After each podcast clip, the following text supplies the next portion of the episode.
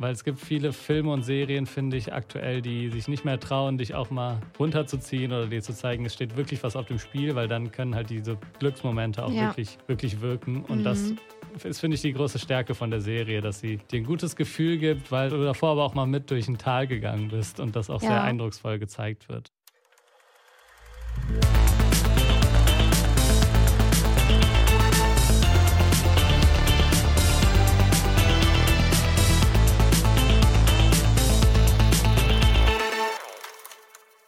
Eine neue Folge von Stream Up, dem Film- und Serienpodcast von hifi.de steht an und mir gegenüber sitzt wie immer die.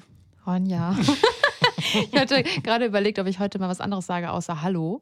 Ja, aber habe ich ja perfekt eingeleitet, Ja. dass du Ronja sagen konntest. Stimmt. Und äh, genau, wir sprechen wie immer über die neuen Streaming-Highlights der letzten beiden Wochen. Und ähm, bevor wir damit starten, wollen wir erstmal darüber sprechen, was wir denn allgemein so in der letzten Zeit geguckt haben. ja, damit musst du starten, Leon. Weil du hast so eine krasse Sache geguckt. Nee, ich habe was Langweiliges geguckt.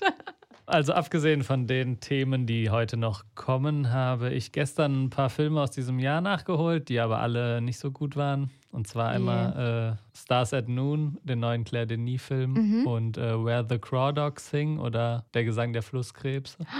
Wie Das ist war eine der? Romanverfilmung, ich fand den nicht so toll. Aber da gab es auch voll das Drama drum, weil doch die Autorin jetzt wirklich tatsächlich in irgendeinem Prozess verwickelt ist mit Mord. Echt? Habe ich gar nicht ja, mitbekommen. mit Wilderei. Die haben anscheinend, denen wird vorgeworfen, dass die jemanden, einen Wilderer erschossen hätten in, in ihrer Arbeit als, ähm, ja, gegen Wildtier. Wie nennt man das? weißt du, was ich Jagd. meine? Ja, genau. Ja. Irgendwo in Afrika. Okay. Nee, habe ich äh, nicht mitbekommen. Du hast wieder die Trivia-Facts und ich habe wieder den Film geguckt. Ja, ich habe immer die Hintergrundinfos mit True Crime. Ja, aber kann gut sein. Ist auf jeden Ja. Fall eine Romanverfilmung und ja, es geht um eine Frau, die in der, im, Dschungel, äh, im, Dschungel, im Sumpfgebiet aufwächst und da auch weiterhin lebt und dann Mord, eines Mordes beschuldigt wird. Ja, deswegen ist das auch so ein krasser Skandal gewesen. Also es ist ihre wahre Geschichte. Deswegen, das kann man nicht Mhm. nachweisen, aber es ist natürlich auffällig. ja. Ja, Dann habe ich Mona Lisa in The Blood Moon geguckt. okay. Das war äh, ein ganz unterhaltsamer neuer Film von Anna-Lili Amipo. Und ich habe schon einen Film gesehen, der, den wir vielleicht auch hier noch kurz, obwohl den müssen wir eigentlich nicht besprechen, aber der ist trotzdem interessant, weil der heißt The Greatest Beer Run Ever. Mhm. Und der startet erst Ende des Monats bei Apple TV Plus und da spielt Zac Efron die Hauptrolle. und der spielt einen Amerikaner, der während dem Vietnamkrieg dahin reist, um seinen Freunden Bier zu bringen, die da im Einsatz sind. Okay. Ja, und der Film, Zu viel Botox in Zac Efrons Gesicht. ja, das war das Ja. Problem. Nee, war kein so toller Film. Also ich habe nichts, irgendwie habe ich echt nicht so gute Filme geguckt in Scheiße. letzter Zeit. Oh, scheiße, sagt man nicht. Scheibenkleister, Ja. sagen die Deutschen. Ne? Die Deutschen. Vor allem im Büro sagt man Scheibenkleister. Ja, genau, das war so meine, meine letzten äh, Filmerfahrungen, alle so durchschnittlich. Also Mona Lisa in The Blood Moon war noch der beste, aber auch mehr, Okay. ich habe auch mehr, trotzdem auch mehr erwartet. Ich hatte überlegt, mir hier Gesang der Flusskrebse anzuschauen, aber jetzt hast du mich natürlich davon abgebracht. Weil deine Tipps Boah, sind natürlich Gold Szene- wert. Es gibt da eine Szene, das ist wirklich. es geht irgendwann in dem Prozess unter anderem auch um die Partikel von einer roten Mütze. Mhm. Und wie das danach in die Story eingebaut wird, ist mit das lächerlichste, was ich seit langem gesehen habe. Also, falls ihr den Film geguckt habt, wisst ihr vielleicht, was ich meine. Aber das kann man eigentlich sagen, ist kein wirklicher Spoiler. Aber die, niemand trägt da eine Mütze, es ist auch nicht kalt oder Ja. so. Und dann wird in dem Gerichtsprozess, also der Film springt immer zwischen den Zeitebenen hin und Mhm. her. Da wird im Gerichtsprozess, ge- im Gerichts, im Gesichtsprozess, im Gerichtsprozess gesagt, dass es halt irgendwie Partikel von so einer Mütze von einem der oder von dem Toten gefunden wurden irgendwo. Mhm. Und da kommt danach eine Szene, wo jemand da auf einmal so eine mega auffällige rote Mütze anhat. Und man denkt sich so, Alter, wieso hast du jetzt diese Mütze an? Und danach kommt die nochmal so mega auffällig vor. Und sonst trägt nie, nicht einmal irgendwer eine Kopfbedeckung. Es ist voll warm. Und er hat auf einmal so eine riesige Okay. Wollmütze auf. Wie konnte das denn Ja, passieren? das ist wirklich, äh, wir haben auf jeden Fall sehr gelacht gestern, als wir das gesehen Immerhin. haben. Äh, ja. Ja, du hast äh, andere Sachen geguckt. Ich habe tatsächlich sehr, sehr wenig geguckt, weil ich jetzt die letzten beiden Wochenenden immer ähm, busy war. Business. Nein, ich war einfach nur viel unterwegs. Deswegen habe ich natürlich unsere Top-Empfehlungen geguckt. zum Teil. Und ähm, was ich auch immer gerne gucke, ist aber auf YouTube, ist immer Trash-TV Reactions. Das kann ich jedem empfehlen, auch allen, die kein Trash-TV gucken. Dann gucke ich immer Mirella. Und das ist so, kennst du die? Mir relativ egal. Nee. Das ist immer so unterhaltsam. Das habe ich geguckt, deswegen habe ich nichts Spannendes. Ja, ich muss jetzt alle Stream-Up-Fans hier an der Stelle enttäuschen. Hm. Aber wir haben bestimmt auch Trash-TV-Gucker unter unseren ja, Fans. ich auch. Schreibt uns eine Mail. Ob ihr Trash-TV-Reaction von mir relativ egal guckt. Ja.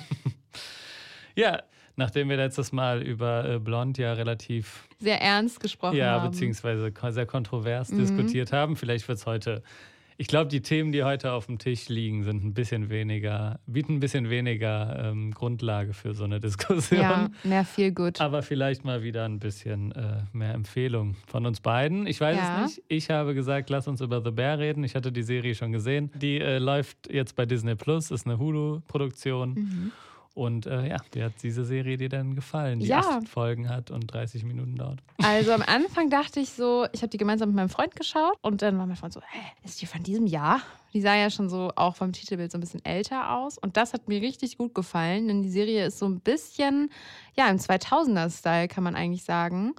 Und ähm, das fand ich richtig cool, hat mir richtige nostalgische Gefühle ähm, bereitet. Und ja, man kommt auch schnell rein in die Serie. Es geht um einen Sternekoch, der das Restaurant seines verstorbenen Bruders übernimmt in Chicago, so ein Sandwichladen. Ja, das ist halt dann eine totale Katastrophe. Da ist es dreckig, unorganisiert und laut. Und er versucht das halt irgendwie dann umzukrempeln. Und mit der Zeit, mit den Serien kommt halt immer mehr zu Vorschein, dass er halt in, der, in der Sterneküche, in der er gearbeitet hat, ähm, ja, von seinem obersten Chef halt herablassend behandelt wurde. Und, und das holt ihn immer wieder ein. Ja, und ich finde eigentlich, dass die Serie richtig nice gemacht ist. Also man sieht halt auch, wie das Essen so zubereitet wird und das irgendwie, auch wenn da zum Beispiel Fleisch zubereitet wird, sieht das immer irgendwie lecker aus. Ich weiß auch nicht, dass ich das jetzt sage. Ich esse eigentlich kein Fleisch, aber ich finde das irgendwie, das richtig nice gemacht ist und auch der Schnitt und so, das gefällt mir alles richtig gut. Ja, die sagen sehr oft Fuck und Chef in dieser Küche. Ja, sie, man muss mal vielleicht sagen, sie nennen sich alle gegenseitig Chef, äh, Chef. Ja. als äh, Zeichen des Respekts. Ja, Was ich aber ganz cool finde. ja finde ich auch. Ja, und fuck und so. Ja, also ich finde die Serie auch ziemlich gelungen. Mir gefällt auch die Inszenierung vom Kochen. Mir gefällt auch, dass sie sich traut, den Zuschauer auch richtig zu stressen. Wenn es auch in der Mhm, Küche ja. mal stressig wird, dann hast du wirklich so Schnitte im Sekundentakt und du siehst, wie die sich auch an- irgendwann alle anbrüllen und alles Ja. Geht zu langsam und alle sind irgendwie mega unter Strom und das wird auch auf dich Mhm. übertragen. Also da hat die Serie irgendwie keine Scheu davor, den Zuschauer ein bisschen herauszufordern, weil das sind schon manchmal anstrengende Voll. Szenen, weil alle echt zack, zack. rumbrüllen. Und auch der, äh, die Hauptfigur, ähm, die übrigens gespielt wird von einem Schauspieler, den, den viele vielleicht aus Shameless kennen. Mhm. Ähm, der heißt Jeremy Allen White und der hat äh, in Shameless Lip gespielt, auch mein Lieblingscharakter gewesen, auch wenn ich dann Shameless irgendwann nach der achten Staffel auch mal aufgehört habe zu gucken. Und der macht das, finde ich, sehr, sehr gut. Und der ist aber auch eben nicht jemand, der jetzt als Sternekoch da hinkommt und alles unter Kontrolle hat, sondern Ja. der ist auch völlig gestresst die ganze Zeit. Okay, sein, der hat auch einfach große psychische Probleme und äh, ist auch die ganze Zeit gestresst und kommt nicht so richtig damit zurecht, was wir mit den ganzen Ja. Leuten umgehen soll. Die haben Schwierigkeiten, sich auf neue Ab Abläufe einzulassen und so weiter. Und dann kriegt man so eine sehr schöne Dynamik aus der Küche gezeigt. Und zusätzlich dazu auch noch sehr viele interessante Figuren. Ich finde, jede Ja. Figur sticht so heraus. Du hast, du vergisst Ja, irgendwie stimmt. keine davon. Sein Cousin ist irgendwie so eine ganz eigene Person. Ja, der hat mich so genervt, deswegen habe ich auch gestern dann abgeschaltet. Und ich war so, oh, Echt, ja, okay. Ja, der hat mich gestresst. Der ist so ein bisschen der Stressmacher in der ganzen Story. Ja, der macht auf jeden Fall ein bisschen Stress. Wie viel hast du denn gesehen? Bis äh, Folge 3 oder so. Mhm. Ja, also genau, da gibt es auf jeden Fall viele verschiedene, meiner Meinung nach sehr gut geschriebene Charaktere. Auch sehr gut äh, ist die Schauspielerin Ayo Edebiri, die spielt eine, die einzige, die auch neu dazukommt. Mhm. die, äh, die ihre Rolle, finde ich, auch sehr gut macht. Und es ist eben auch auf der einen Seite eine Feelgood-Serie, aber auf der anderen Seite ist es auch schon eine harte Serie. Also es kommt auch später noch mal mehr raus, was, wo, wie er Oh, wirklich psychisch unter dem okay. Tod von seinem Bruder leidet, weil er war, hat seinen Bruder auch davor lange nicht gesehen. Die hatten Ja. auch Probleme miteinander. Die Serie zieht dich auch mal runter, aber ich finde, das ist auch gerade so gut, weil es gibt viele Filme und Serien, finde ich, aktuell, die sich nicht mehr trauen, dich auch mal runterzuziehen oder dir zu zeigen, es steht wirklich was auf dem Spiel, weil dann können halt diese Glücksmomente auch Ja. wirklich, wirklich wirken. Und das Mhm. Ist, finde ich, die große Stärke von der Serie, dass sie dir ein gutes Gefühl gibt, weil du davor aber auch mal mit durch ein Tal gegangen bist und das auch ja. sehr eindrucksvoll gezeigt wird. Ich finde einfach generell so richtig nice, dass die das so realitätsnah zeigen. Und ich habe letztens noch eine Doku darüber gesehen, dass der Ton ja in solchen Küchen extrem streng ist und auch laut und viele, tatsächlich auch viele Auszubildende das abbrechen, die mhm. Ausbildung, weil die so krasse Überstunden machen. Und ich finde, das wurde sehr gut äh, gezeigt. Und ich fand auch, dass die schon stressig war manchmal, die Serie, aber es hat auch irgendwie was. Man guckt voll gerne zu und dann gibt es aber trotzdem auch wieder Phasen, wo man sich ein bisschen entspannen kann und nicht so viel passiert, wie wenn er zum Beispiel putzt oder so. Ja. Und dass dieser äh, Ausgleich ist richtig ähm, nice und auch, dass es immer so Sequenzen gibt von der Sterneküche, die so einen Rückblick zeigt, wie er da gearbeitet hat und dann in der neuen Küche, die eigentlich viel stressiger, unorganisierter und im Umgangston auch, also auch heftig ist, aber halt nicht so herablassend wie in der Sterneküche. Mhm ja, doch, es hat mir auch richtig gut gefallen. Aber der Cousin, der. Der, der ist auf jeden Fall speziell ja. und schwer einzuschätzen, aber ich mochte die Figur tatsächlich ziemlich Vielleicht gerne. ändert sich das nochmal. Also, ich muss sagen, das lohnt, die lohnt sich, es lohnt sich auf jeden Fall, die Staffel zu Ende zu gucken. Okay. Das ist ja auch keine Miniserie, sondern es geht auch weiter. Uh. Und ich fand das Ende, die letzte Folge, schon ziemlich cool und ich freue mich sehr auf Staffel 2. Und mhm. das ist jetzt auch nicht mehr so oft der Fall, muss ich sagen, ja. dass ich mich dann irgendwie auf die Fortsetzung freue. Meistens finde ich es auch eigentlich gut, wenn es Miniserien mhm. sind und so, weil man hat sonst auch so viel zu gucken. Aber da freue ich mich sehr und ich finde, die Staffel an sich ist richtig gelungen. Und die letzte Folge dauert auch dann 40 Minuten, okay. die anderen ja alle nur unter, unter 30. Ja. Und äh, ähm, ja, wirft das alles nochmal gut um und gibt einen sehr, sehr guten Ausblick für die nächsten Folgen. Also, genau, The Bear von mir eine große Empfehlung. Wie gesagt, auch nur acht Folgen, äh, 25 bis 30 Minuten. Von mir auch eine Empfehlung. Kann man sich mal auf jeden Fall angucken und wird zu Recht gerade auch sehr gelobt. Und ähm, genau, wir haben uns gedacht, heute machen wir auch nochmal ein zweites, kleineres Top-Thema. Da habe ich direkt eine Einstiegsfrage für dich, Leon, die mhm. ich mir mhm. vorher überlegt habe. Ja. Und zwar. Ich bin gespannt. ich bin jetzt eigentlich gespannt, was du sagst, weil das haben, darüber haben wir noch nie gesprochen. Würdest du dir selber ein Haus kaufen?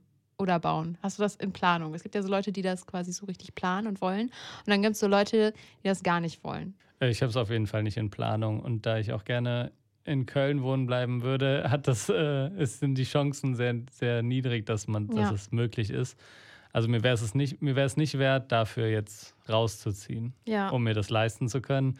Das wäre es mir nicht wert. Also wenn es jetzt hier, wenn ich es hier machen könnte, innerhalb von Köln, zentral mir ein ja. Haus leisten zentral. könnte, mir ein Haus leisten könnte, würde ich es machen, aber ich würde dafür jetzt nicht aufs Land ziehen oder in Vorort oder so. Krass, weil ich würde das eigentlich voll gerne machen. Also ich würde, am liebsten hätte ich irgendwann so ein eigenes Haus, ähm, so landhausmäßig und dann halt auch ein bisschen weiter außerhalb, aber in Stadtnähe.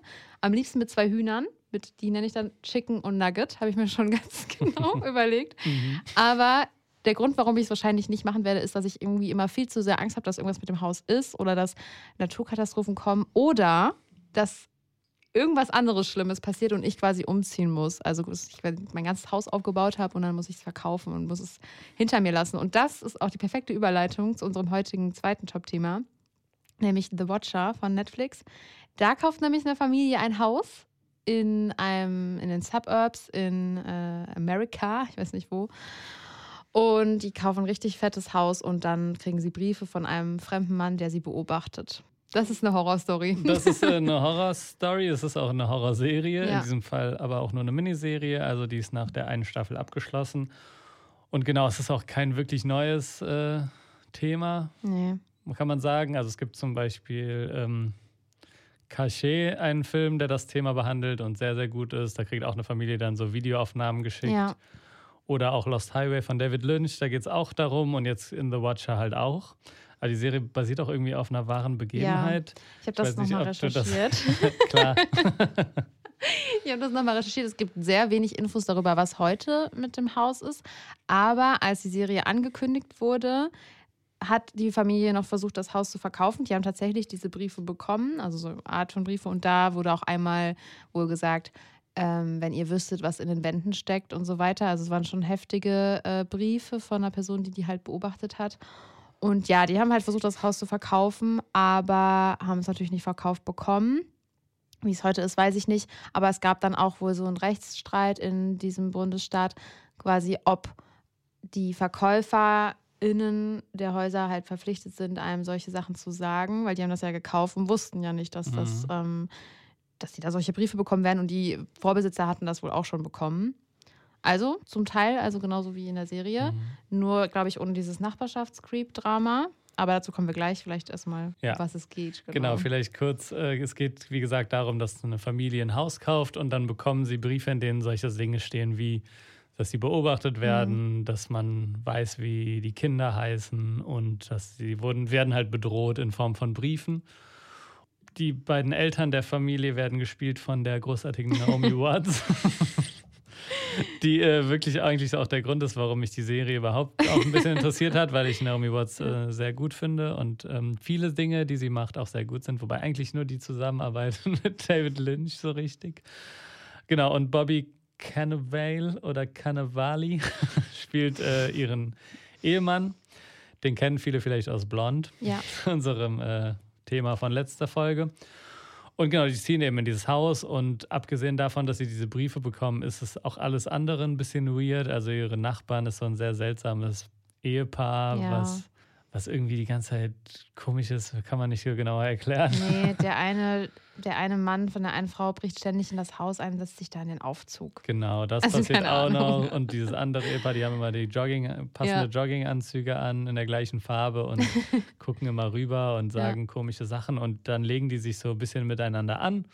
Und zusätzlich gibt es eben noch diese Storyline mit den Briefen und auch dann ein bisschen einen Krimi-Plot, weil die eben auch zur Polizei gehen und auch sogar eine Privatdetektivin engagieren, um eben herauszufinden, wer diese Briefe schreibt. Ja. Äh, wie fandest du die Serie? Also ich habe sie jetzt ausnahmsweise auch mal noch nicht zu Ende Mhm. geguckt, sondern drei Folgen auch. Ich finde die Serie ganz in Ordnung. also ich fand sie erstmal als Horrorserie jetzt nicht so überzeugend. Also ich fand, sie war nicht wirklich gruselig.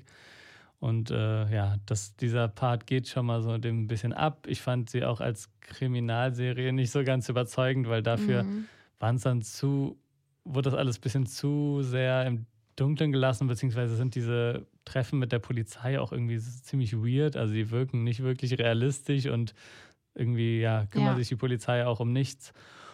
Das Einzige, was mir ganz gut gefallen hat, ist diese Zeichnung von so einem reichen Vorort in den USA und wie man da so miteinander umgeht, weil Naomi Watts hat auch eine Freundin vor Ort, mit der sie Tennis spielen geht. Dann ist man auch öfter mal mit denen so im Tennisclub und da Ja. sind auch alle so ein bisschen komisch und das diese Milieustudie in einer reichen weißen Vorstadt finde ich ganz interessant und Ja. dafür lohnt es sich auch, wenn man für die Schauspieler vielleicht mag, vielleicht mal reinzugucken. Aber wenn man jetzt eine großartige Horrorserie erwartet, würde ich es jetzt nicht Ja. empfehlen. Ich sehe das genauso. Also ich habe erst mich voll darauf eingestellt. Ich so, oh mein Gott, das wird jetzt richtig gruselig. Ich muss die ganze Zeit durch meine Finger durchgucken, aber war halt nicht so. Ja. ähm, aber ich fand auch, dass es sogar teilweise lustig war. Also ich mochte auch diese Mhm. Überzeichnung der Charaktere, die man quasi wahrscheinlich in so weißen Nachbarschaften wirklich vorfindet. Ähm, ich kann mir vorstellen, dass da welche die gleichen Jogginganzüge anhaben, äh, also Mann und Frau.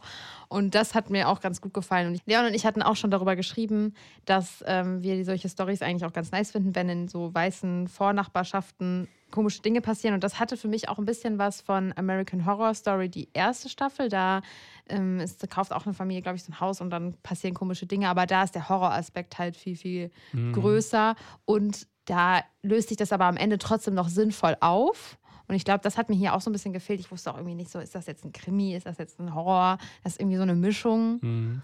Ja, das Ja. ist so ein bisschen schade. Das hätte man auf jeden Fall besser verbinden können, weil ich finde, Ja. Horror und Krimi passt eigentlich schon zusammen. Genau. Aber irgendwie ist es beides nicht so, nichts Ja. Halbes und nichts Ganzes. Also zum Beispiel wäre American Horror Story vielleicht ein gutes Beispiel für eine ähnliche Serie mit mehr Horroraspekten.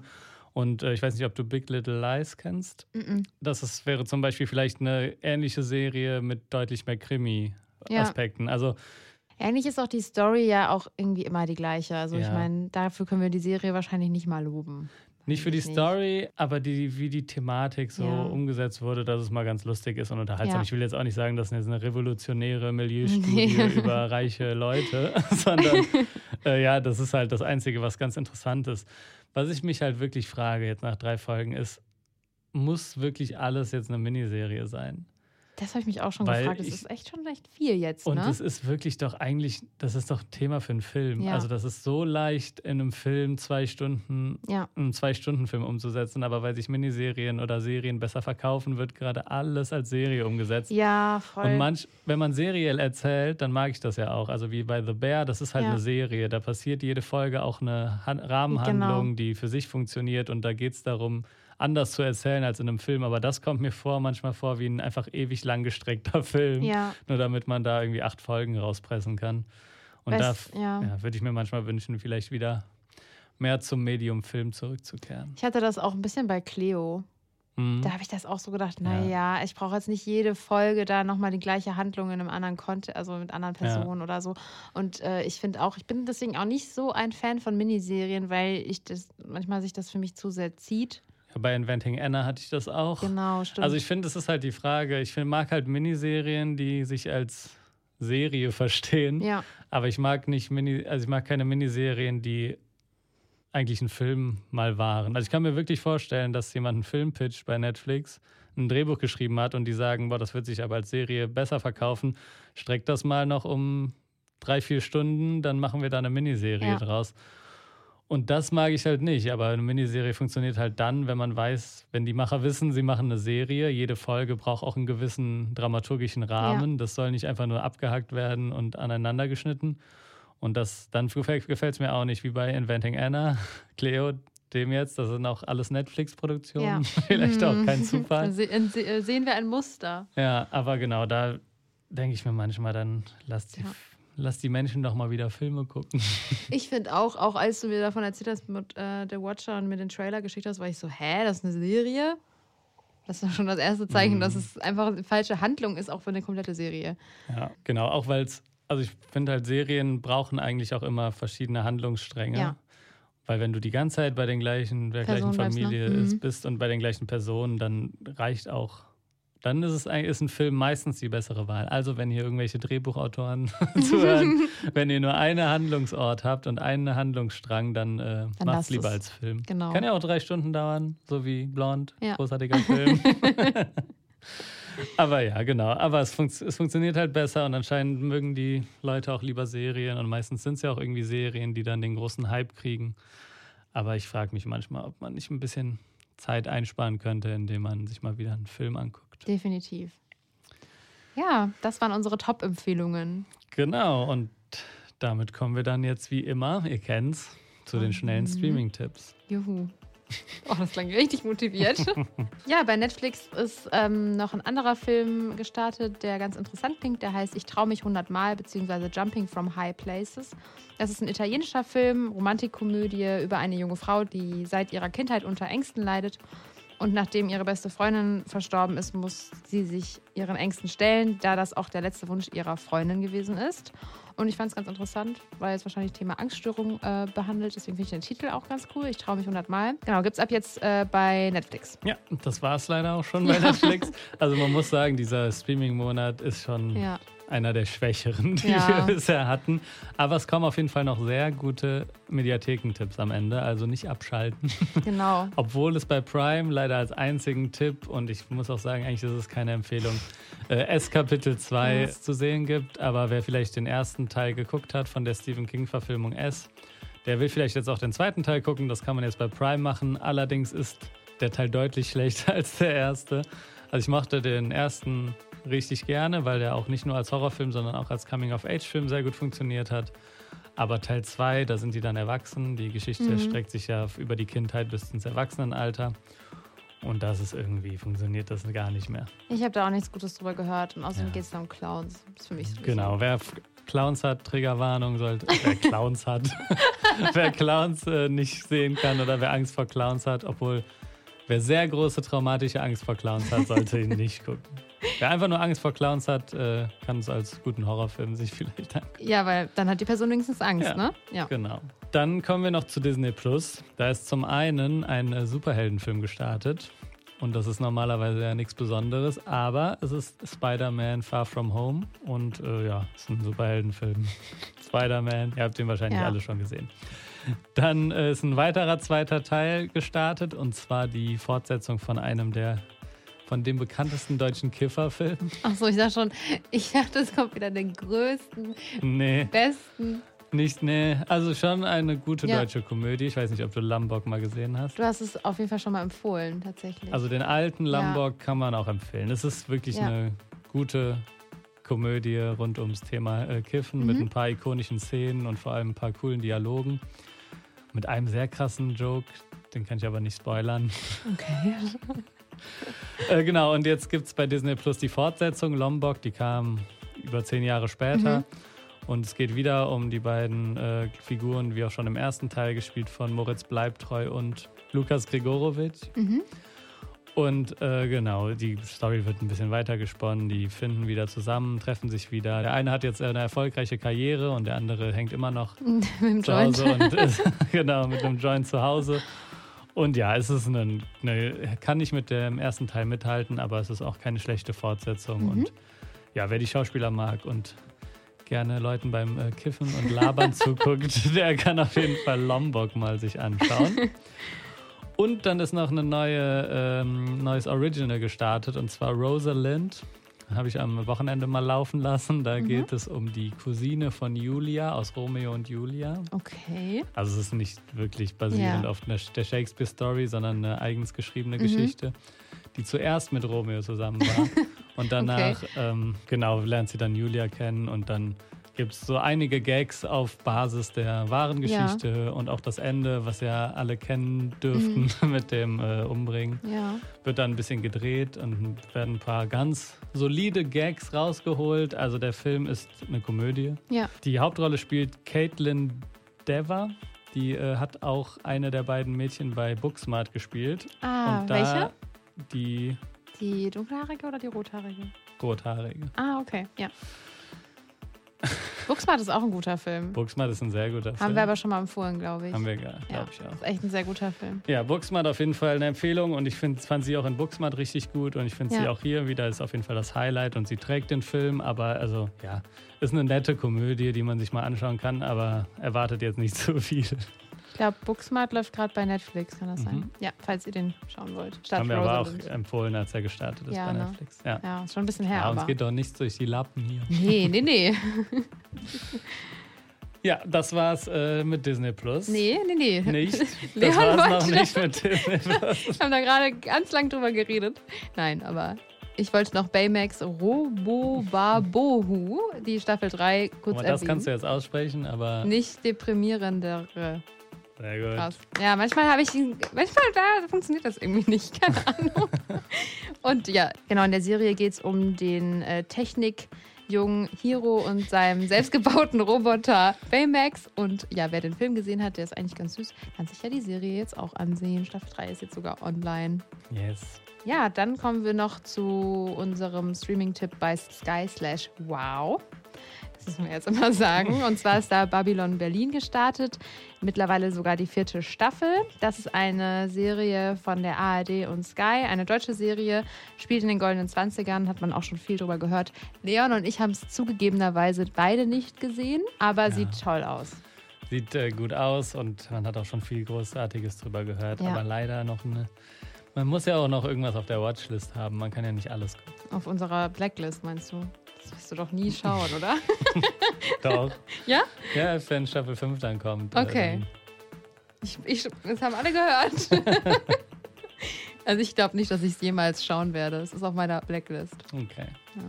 Dann ist bei RTL Plus noch die Harry Potter-Reihe gestartet. 1 bis 8 sind da jetzt verfügbar. Wenn euch interessiert, welchen Teil Leon und ich am besten fanden, dann hört einfach mal in unsere Harry Potter-Folge rein. Die kann ich auch nochmal in die Shownotes verlinken. Genau. Und damit kommen wir jetzt auch schon zu den Mediatheken. Ja, beziehungsweise zu äh, vor allem einer Mediathek und das ist wie immer die. Arte Mediathek. Ja, klar. Unser Favorite. Rettet jedes Mal die Streaming-Tipps. Rettet uns äh, oft.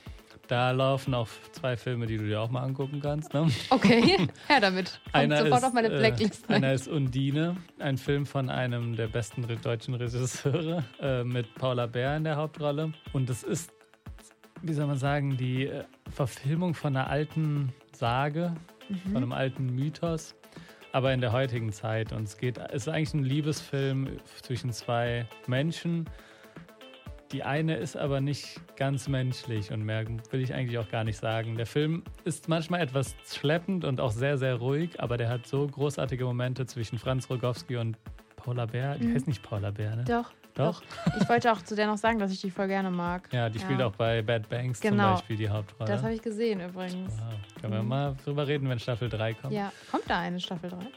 Weiß ich nicht. Nee, glaube ich nicht. Das CDF, ich habe da ja damals Praktikum gemacht, als diese zweite Staffel kam und da, das wurde eingestellt. Okay. Na gut, aber genau, dann könnt ihr sie euch jetzt bei Undine angucken in der Arte Mediathek, wenn ihr gerne ruhige und äh, ja, ruhige Liebesfilme mögt, die aber etwas Besonderes haben und nicht 0815 sind, dann guckt euch den an. Klingt richtig cool. Werde ich mir tatsächlich aufschreiben. Und noch besser aber ist äh, der Film mit dem großartigen Titel Monsieur Killer Style. okay. ist einer der neuesten Filme von äh, Quentin Dupieux. Mhm. Und Quentin Dupieux ist ein französischer Regisseur, der so sehr kurze und immer so sehr absurde Filme macht, die immer so ein Ding haben, einen Kniff und der wird dann über meistens nur 70 oder 80 Mhm. Minuten so auserzählt und mit sehr großartigem Humor. Und in Monsieur Killer Style geht es darum, dass ein Mann eine Lederjacke hat, die ihm quasi sagt, was er zu tun hat. und das sind auch manchmal krasse Sachen und Ja. genau und er will auch, dass niemand anders mehr eine Jacke trägt, weil er der einzige sein soll, der eine Jacke anzieht. Das klingt nach was, was ich richtig gut finde. Ja, und das ist Ja. wirklich so ein ganz eigener französischer Humor, der so sehr, sehr absurd ist und wo man sich manchmal fragt, okay, wie kommt es jetzt dazu?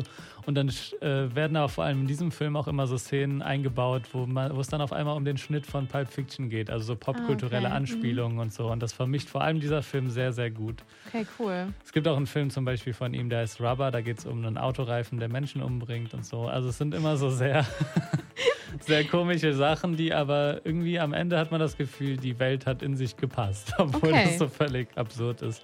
Also Quentin Dupieux könnt ihr euch merken und Monsieur Killer Style gibt es in der Arte Mediathek. Und noch ein dritter Film in der Arte Mediathek und zwar Enfant Terrible.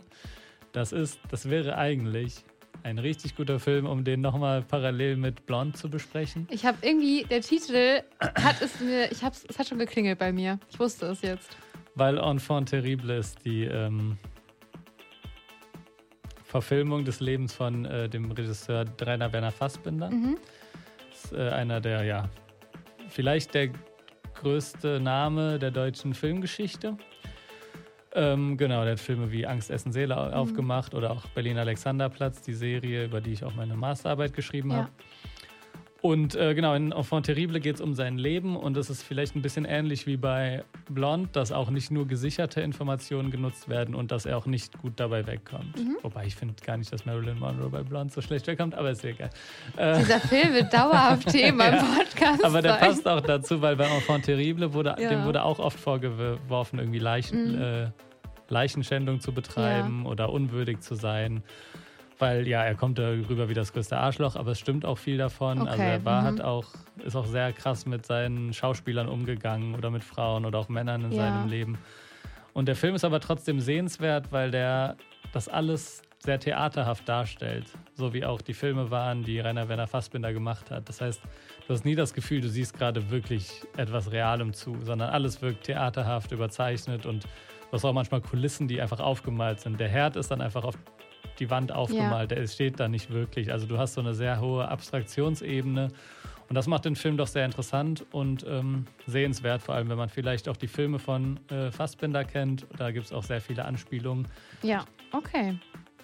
Ja, ähm, wie ihr richtig gehört habt, äh, Leon hat Film sogar studiert und sogar seine Masterarbeit darüber geschrieben. Beziehungsweise die Leute denken jetzt, dass du Film studiert hast, hast du aber nicht. Nee, ich habe äh, Schreiben studiert, Ja. aber meine Masterarbeit über äh, Bücher und die, die Verfilmungen geschrieben. Ja. Jetzt jeder denkt jetzt so, boah, krass, Leon hat auch alles studiert.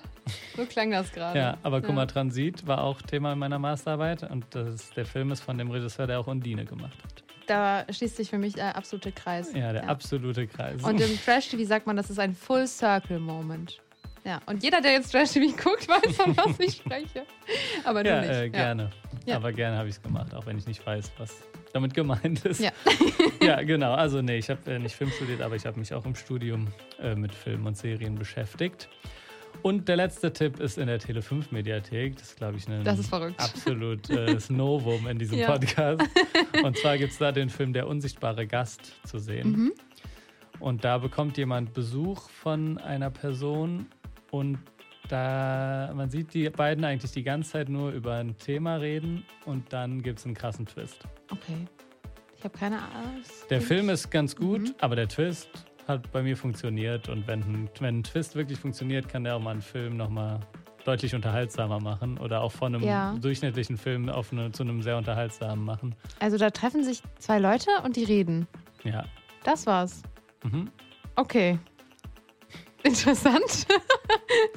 Und dann gibt es einen krassen Twist. Okay, also du kannst quasi gar nicht erzählen, was es richtig geht, weil das ist der Twist. Ja. Der unsichtbare Gast. Mhm. Tele5 Mediathek abgespeichert. In euren Köpfen hoffentlich auch. Ja, und das war's aber. Aber da habt ihr Ja. ja doch, obwohl die Streamingdienste, für die man bezahlen muss, vielleicht nicht ganz alles, nicht ganz das bieten, was wir schon mal von ihnen gewohnt waren. Aber trotzdem habt ihr, glaube ich, für die nächsten zwei Wochen jetzt äh, genug Filme und Serien, vor allem The Bear.